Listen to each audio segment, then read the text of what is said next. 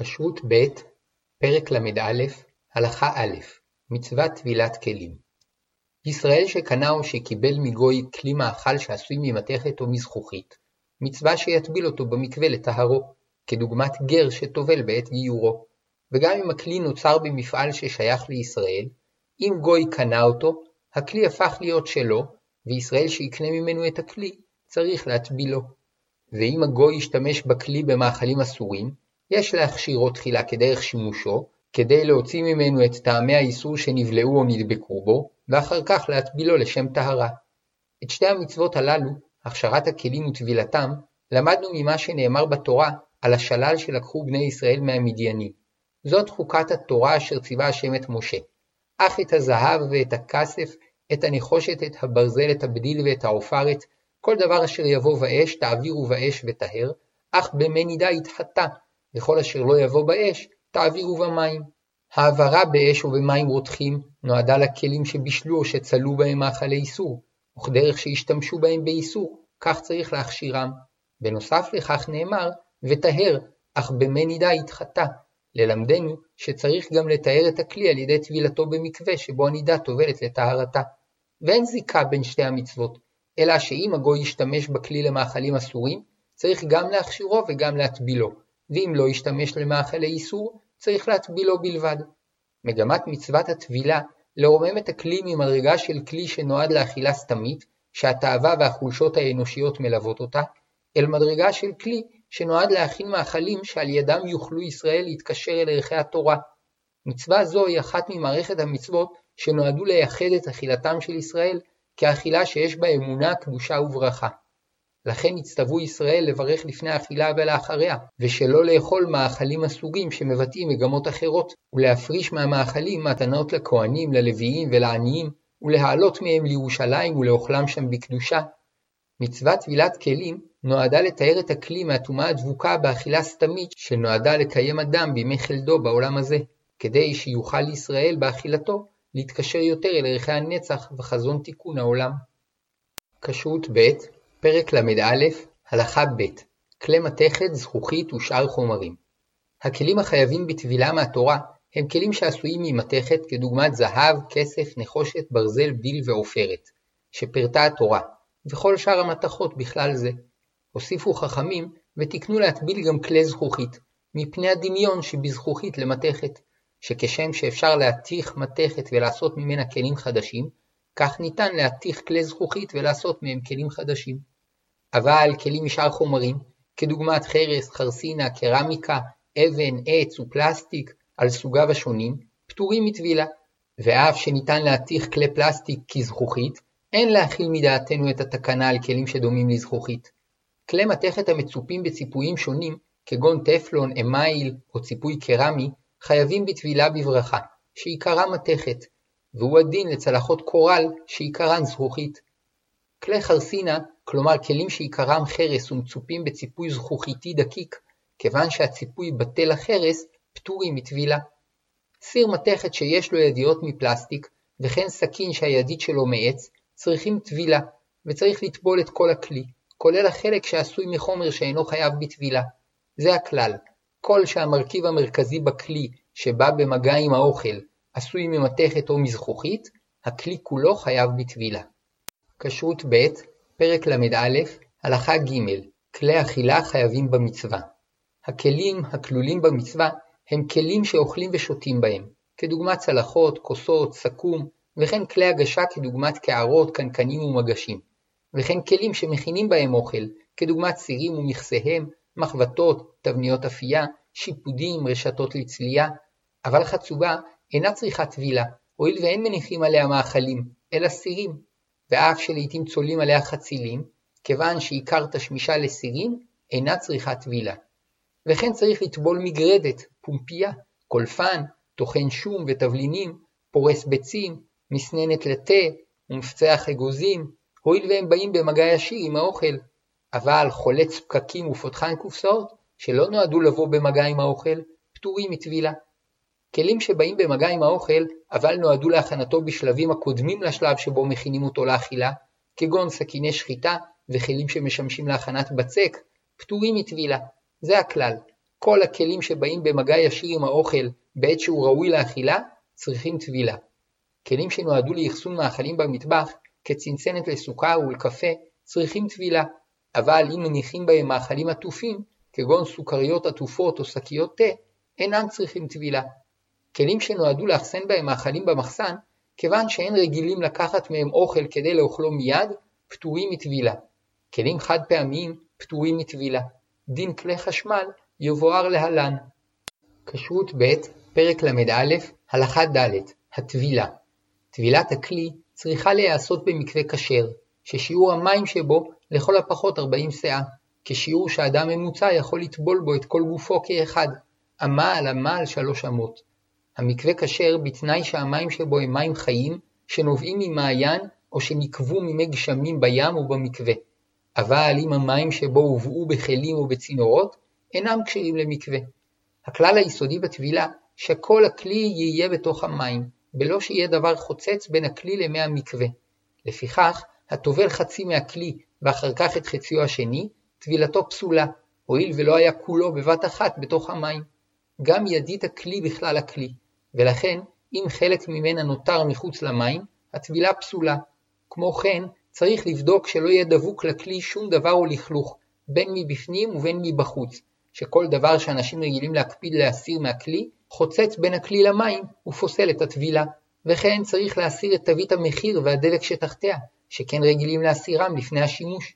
אמנם שאריות קטנטנות של דבק או לכלוך שאין רגילים להקפיד להסיר, אם גם בעל הכלי אינו רגיל להקפיד עליהן, אינן חוצצות.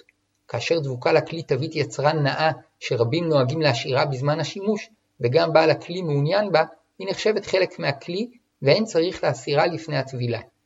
כאשר בנוסף לטבילה צריך גם להכשיר את הכלי מפני שבישלו בו טרף, צריך להכשירו תחילה ולסיים בטבילה את טהרתו. בדיעבד, אם הטבילו תחילה, כל זמן שלא היה דבוק לכלי דבר שחוצץ בין הכלי למים, טבילתו כשרה.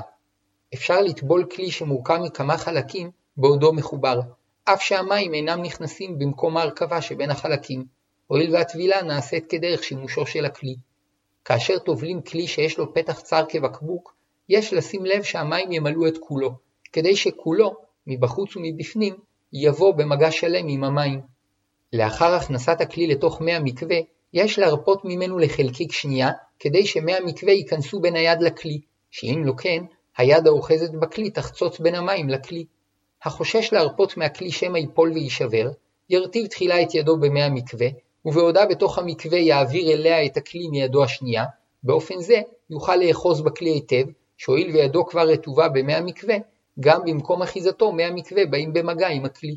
עוד פתרון, להכניס את הכלי בתוך סל, כך שאין חשש שהכלי ייפול ויישבר, ואף אין חציצה בין הסל לכלי, הואיל ואינם הדוקים זה לזה. ואם הכניס לסל כמה כלים, ינעניהם בתוך מי המקווה, כדי להבטיח שהמים ייכנסו ביניהם. כשרות ב', פרק ל"א, הלכה ה', הברכה ודין קטן וגוי להטבלה. לפני הטבלת הכלים מברכים, ברוך אתה השם אלוקינו מלך העולם, אשר קידשנו במצוותיו, וציוונו על טבילת כלים, ואם הוא כלי אחד, על טבילת כלי. קטן או קטנה שלא הגיעו לגיל חיוב מצוות, רשאים להטביל כלים ולברך לפני טבילתם. אולם הם אינם כשרים להעיד שהטבילו את הכלים כהלכתם. לכן, רק אם גדול מעיד שטבלו את הכלים כהלכה, מותר להשתמש בכלים שטבלו. ואם שלחו ילד להטביל כלים ולא היה שם גדול שיעיד על כך, יש לטבול את הכלים שטבל בברכה. ואם הילד נודע כאמין, יש לטבול את הכלים שטבל בלא ברכה.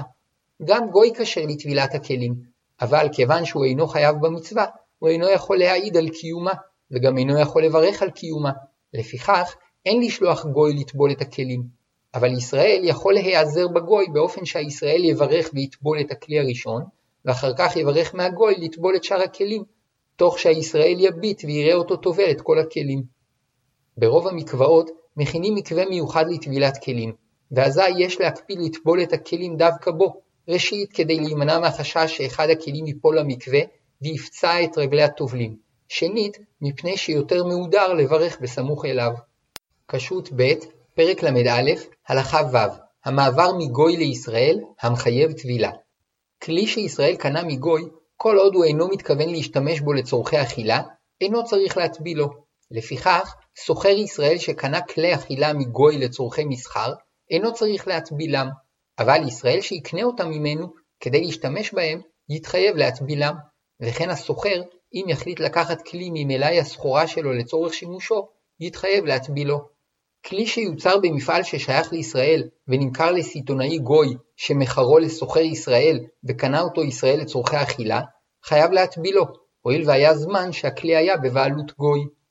כלי שיוצר במפעל ששייך לישראל, גם אם כל הפועלים במפעל גויים, הכלים פטורים מטבילה, כיוון שהפועלים שכירים והכלים שייכים לישראל בלבד. כלי שיוצר במפעל ששותפים בבעלותו ישראל וגוי, כיוון שגם הגוי שותף בבעלות על המפעל, ישראל הקונה ממפעל זה כלי, חייב להטבילו בברכה. לפיכך, הקונה כלי שיוצר בחוץ לארץ, צריך לטובלו בברכה, שכן רובם המוחלט של המפעלים בחוץ לארץ שייכים לגויים, או לכל הפחות גויים שותפים בבעלותם. אבל הקונה בארץ בחנות של ישראל כלי שיוצר במפעל של ישראל, אינו צריך לטבול את הכלי, מפני שבלא סיבה מיוחדת אין לחשוש שאולי באחד השלבים הכלי היה שייך לסוחר גוי, ונכון שבעלי החנויות יבררו היטב את מקור הכלים שהם מוכרים, כדי שיוכלו לידע את הקונים אם עליהם להטביל את הכלים בברכה, ובלא זאת הם אינם משרתים את הקונים כראוי. כלי שישראל וגוי קנו בשותפות מגוי אינו צריך טבילה, הואיל ולא עבר לגמרי לרשות ישראל, ואם הישראל יקנה את חלקו של הגוי, יתחייב לטבול את הכלי בברכה. כלי אכילה שנקנו על ידי צה"ל, משטרת ישראל ושאר גופים השייכים למדינת ישראל, חייבים בטבילה בברכה, ואף שיש במדינה אזרחים גויים בעלי זכויות אזרח מלאות, כיוון שמדינת ישראל מוגדרת כמדינה יהודית, הכלים חייבים בטבילה. גר אינו צריך לטבול את כליו, מפני שבשעה שהוא הופך לישראל, גם הכלים שברשותו נטהרים עמו. כשרות ב', פרק ל"א, הלכה ז' מותר להשתמש בכלי של גוי בלא טבילה. מותר לישראל להשתמש בכלי של גוי בלא טבילה, ובתנאי שלא בישלו בו מאכל טרף, מפני שרק כלי שישראל קנה או קיבל במתנה מגוי חייב טבילה, אבל כלי ששייך לגוי ונתנו לישראל בהשאלה, מותר לישראל להשתמש בו בלא טבילה. יש אומרים שאם ישראל קיבל כלי בהשאלה מגוי והכלי נותר אצלו זמן רב עד שברור שהגוי התייאש ממנו, הכלי עבר לרשות הישראל וחובה עליו להטבילו. אבל למעשה, אם הישראל יתכוון במפורש שהכלי יישאר לעולם ברשות הגוי, והוא ישתמש בו תמיד בהשאלה, הכלי יישאר בבעלות הגוי ולא יעבור לרשות הישראל בעל כורחו, וממילא יהיה פטור מטבילתו. כאשר יש לאדם כלי שצריך טבילה והוא נמצא במקום שאין בו מקווה, אם יש שם גוי שנאמן עליו, יוכל לתת לו את הכלי במתנה, ויבקש מהגוי רשות להשתמש בו, שבאופן זה מותר לישראל לאכול בו בלא טבילה. וכן בשבת, כאשר יש לאדם צורך להשתמש בכלים שלא הספיק להטבילם, יוכל לתנם במתנה לגוי נאמן, ויבקש ממנו רשות להשתמש בהם. ונכון לבקש אחר השבת מהגוי שיעניק לו בחזרה את הכלי במתנה, ועל ידי כך יוכל לזכות במצווה ולהטבילו בברכה. אבל אם יכוון הישראל שלא לקנותו לבעלותו לעולם, יישאר הכלי לעולם בבעלות הגוי, ויהיה מותר לישראל להשתמש בו בלא טבילה. כשרות ב', פרק ל"א, הלכה ח' שימוש לפני טבילה. לדעת רוב הפוסקים, אסור להשתמש בכלי שצריך טבילה לצורכי מאכל, אפילו כדרך ארעי. אמנם בדיעבד, גם אם בישלו בו במזיד, המאכל כשר, הואיל והמאכל עצמו לא קיבל טעם של איסור. המתארח בבית ישראל שלא טבל את כליו, לא יאכל בכליו, ובשעת הדחק, כשאין אפשרות להשתמש בכלים חד פעמיים, והימנעות האורח מאכילה עלולה לגרום צער ועלבון, יכול האורח לסמוך על דעת המקלים ולאכול בכלים שאינם טבולים. ילדים שהתברר להם שהכלים של הוריהם אינם טבולים, יכולים להקל לאכול בהם דרך ארעי כדי למנוע פגיעה בהורים. אולם הילדים יכולים להשתמש בהיתר זה בדרך ארעי בלבד, כדי שלא לקלקל את הסעודה, אבל לאחר מכן חובה עליהם לקחת את הכלים של הוריהם לטבילה, ואם יתעצלו, אין להם עוד היתר לאכול בהם. בעל מסעדה ומלון שלא הטביל את כליו ורגיל לארח ישראלים, נחלקו הפוסקים אם מותר לאכול בכלי המסעדה שלו. יש אומרים שמותר, מפני שמעיקר הדין הוא פטור מטבילתם, כי מבחינתו הם לא נועדו לאכילה אלא לעסקים. וכמו שסוחר אינו צריך להטביל את כלי האוכל שקנה, כך בעל מסעדה ומלון אינו צריך להטביל את כלי האוכל שעל ידם הוא מתפרנס. ויש אומרים שאסור לאכול בכליו, שהואיל והם נועדו לצורך אכילה של ישראלים, חובה להטבילם, כי רק כלים שנועדו למכירה פטורים מטבילה, הואיל ואין אוכלים בהם במשך שהייתם אצל הסוחר, אבל כלים שנועדו לאכילה, גם כשמשלמים על כך נחשבים ככלי אוכל. למעשה, בעלי מסעדות שרגילים לארח ישראלים חייבים לטבול את כלי האכילה שלהם בברכה, וכל עוד לא יטבילו, אסור לאכול בהם. אולם בשעת הדחק, כאשר ההיעדרות מהסעודה תגרום למזמין צער ועלבון, והמאכלים עצמם כשרים בלא פקפוק, נכון לסמוך על דעות המקלים ולהשתתף בסעודה. כשרות ב', פרק ל"א, הלכה ט' כלים חד פעמיים כלים חד פעמיים, כמו תבנית אפייה מאלומיניום, אינם נחשבים כלים ואינם חייבים בטבילה. ואף מי שיחליט להשתמש בתבנית האפייה פעמים רבות, לא ישנה את טבעה, שהיא נועדה לשימוש חד פעמי, ולכן היא פטורה מטבילה. קופסאות מתכת וצנצנות זכוכית שנמכרים עם המאכלים והמשקים שבתוכם, כדוגמת קפה בקופסת מתכת, ריבות בצנצנות זכוכית ומשקאות בבקבוקי זכוכית, כיוון שרגילים לזורקם לאחר גמר תכולתם, הם נחשבים ככלים חד פעמיים, ואין צריך להטבילם. אמנם מתעורר ספק לגבי מי שירצה להמשיך להשתמש בהם. יש אומרים שצריך להטבילם, הואיל ובכך שהחליט להשתמש בהם כדרך קבע, הפך אותם לכלים רגילים, וכיוון שהם יוצרו על ידי גוי, צריך להטבילם. יש מקלים וסוברים שהואיל ובעת ייצורם נועדו לשימוש חד פעמי, בעת שקנה אותם הישראל, היו פטורים מטבילה, מכיוון שהישראל הוא שהפכם לכלים בהחלטתו להשתמש בהם דרך קבע, הם פטורים מטבילה. למעשה, הרוצה להקל שלא להטבילם, רשאי, והרוצה להחמיר, יטבילם בלא ברכה. כשרות ב', פרק ל"א, הלכה י', כלי חשמלי. ישנם כלים חשמליים שנועדו להכנת אוכל ובאים איתו במגע ישיר, כדוגמת קומקום חשמלי, מצנם, טוסטר לחיצה, לכאורה צריך לטובלם, אולם הם עלולים להתקלקל ממי המקווה. בפועל, בכלי חשמל פשוטים החשש רחוק, ובתנאי שלאחר הטבילה ישהו אותם זמן רב עד שיתייבשו לגמרי. אולם בכלי חשמל עדינים, כדוגמת כלים שיש בהם צג אלקטרוני, יש חשש סביר שיתקלקלו בעקבות הטבילה. יש אומרים שכלי חשמל פטורים מטבילה, מפני שדרך הפעלתם על ידי חיבורם לשקע שבקיר כדי לקבל חשמל.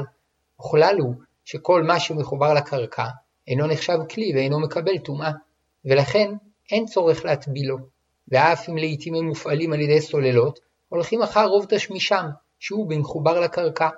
ועוד, שכלי חשמל נחשבים כמכונות, והמצווה היא לטבול כלי אכילה ולא מכונות. ויש שצרפו עוד סברות להקל. למעשה, הרוצה להקל על סמך דעות אלו רשאי, הואיל וסברתם נראית. אמנם, כיוון שיש סוברים שחובה להטבילם, כאשר אפשר נכון לחשוש לדעתם ולטבול את הכלים בלא ברכה, או למצוא פתרון אחר כדי לפוטרם מהטבילה.